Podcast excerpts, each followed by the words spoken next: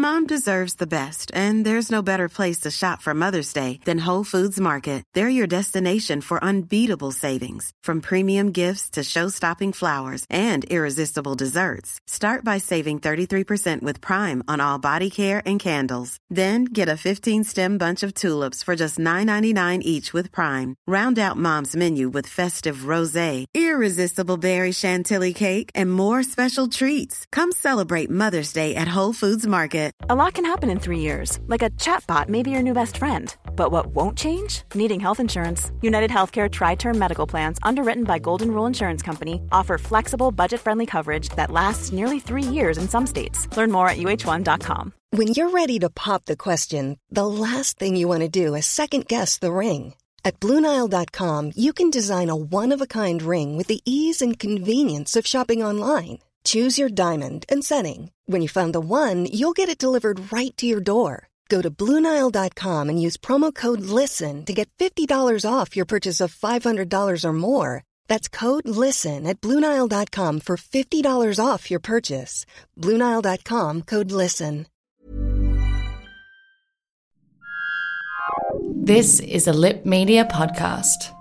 Hello, chickens. It's the fabulous Adam Richard. Uh, today, uh, we're starting on the eighth Doctor movie, the Paul McGann movie from 1996.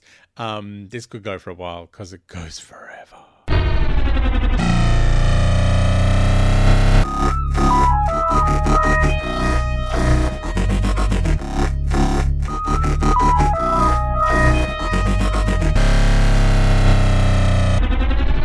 Okay, so we start off with um, the Master being executed on Skaro. Clearly by the Daleks. I don't know anyone else who lives there. And I don't know why they've suddenly become the bosses of justice.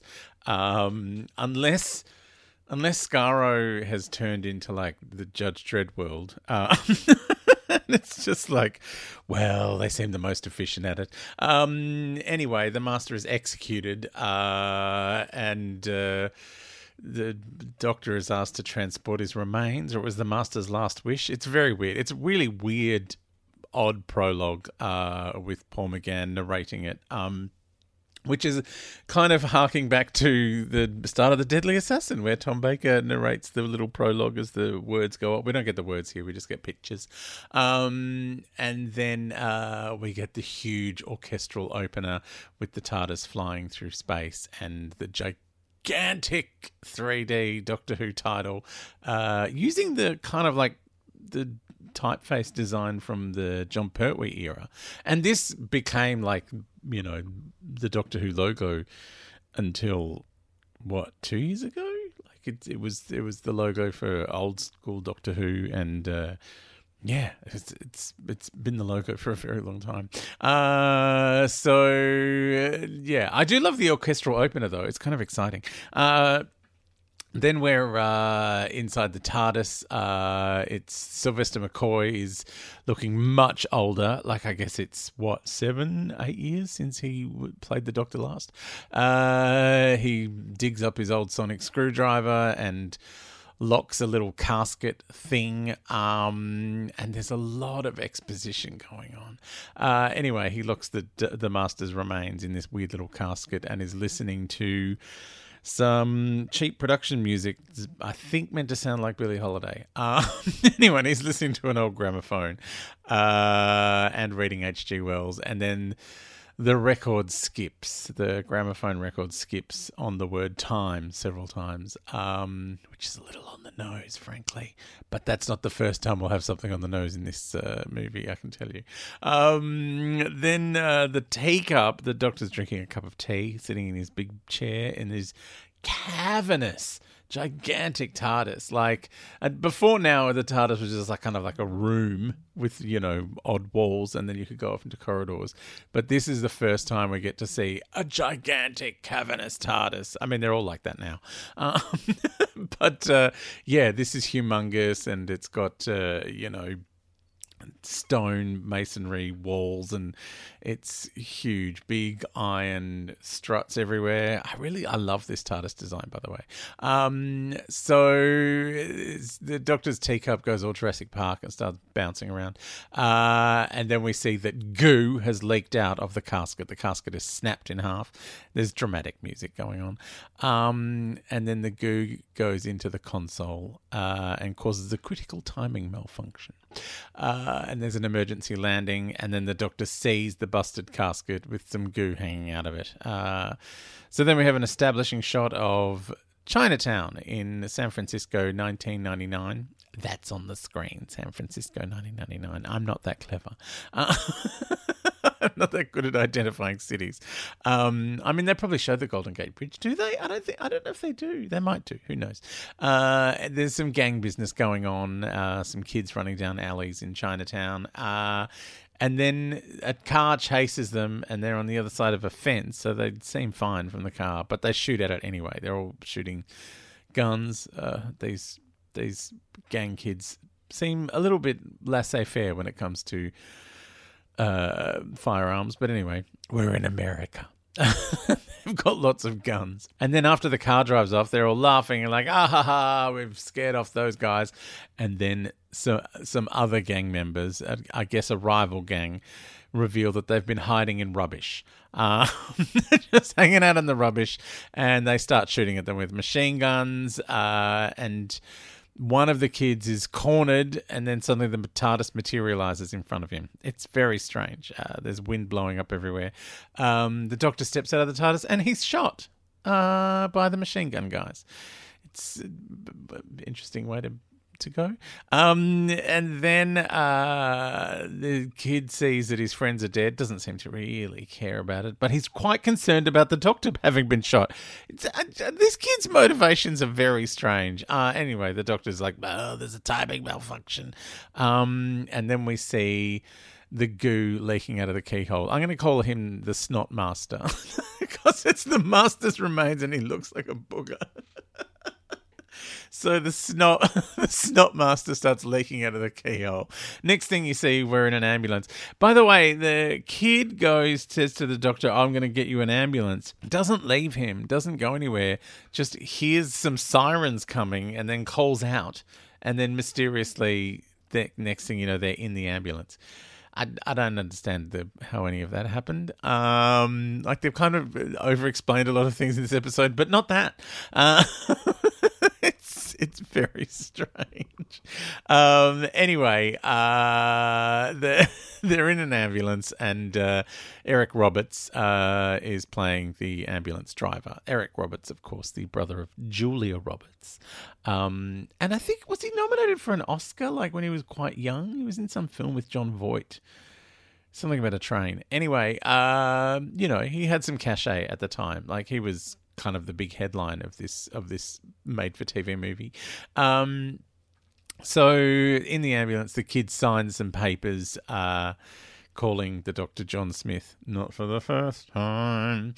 Uh, he doesn't know that though. And then suddenly the doctor's in an episode of AR, uh, just being wheeled down corridors. It's the 90s. People are wearing scrubs and yelling. It's just you know, I expect Dr. Green to come around the corner at any moment or George Clooney to pop his head up. Nurse Hathaway is just there.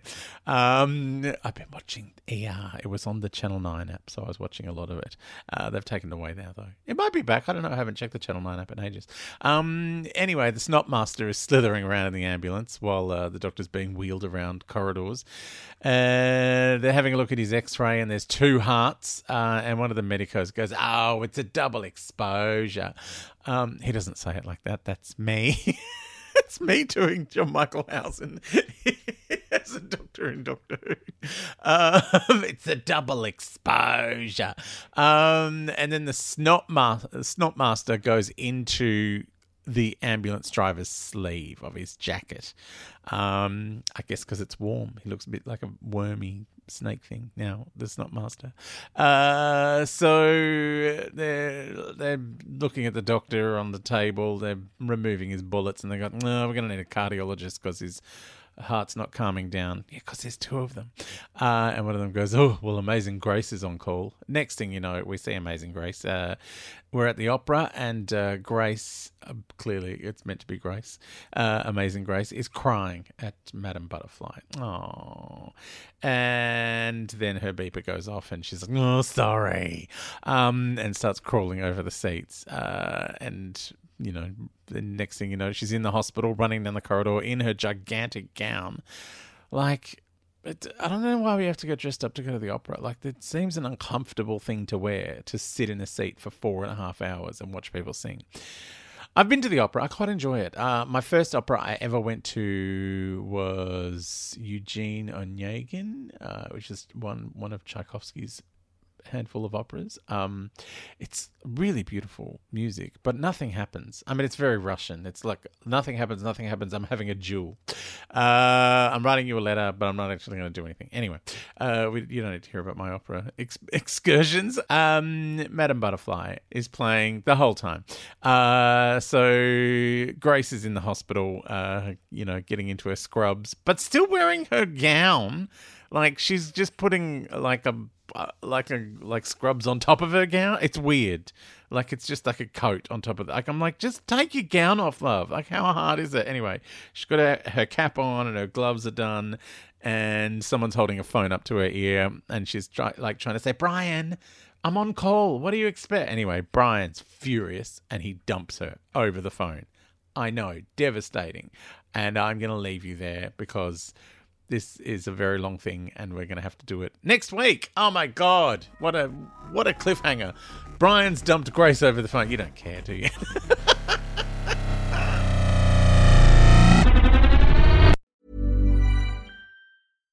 Mom deserves the best, and there's no better place to shop for Mother's Day than Whole Foods Market. They're your destination for unbeatable savings, from premium gifts to show-stopping flowers and irresistible desserts. Start by saving 33% with Prime on all body care and candles. Then get a 15-stem bunch of tulips for just $9.99 each with Prime. Round out Mom's menu with festive rosé, irresistible berry chantilly cake, and more special treats. Come celebrate Mother's Day at Whole Foods Market. Planning for your next trip?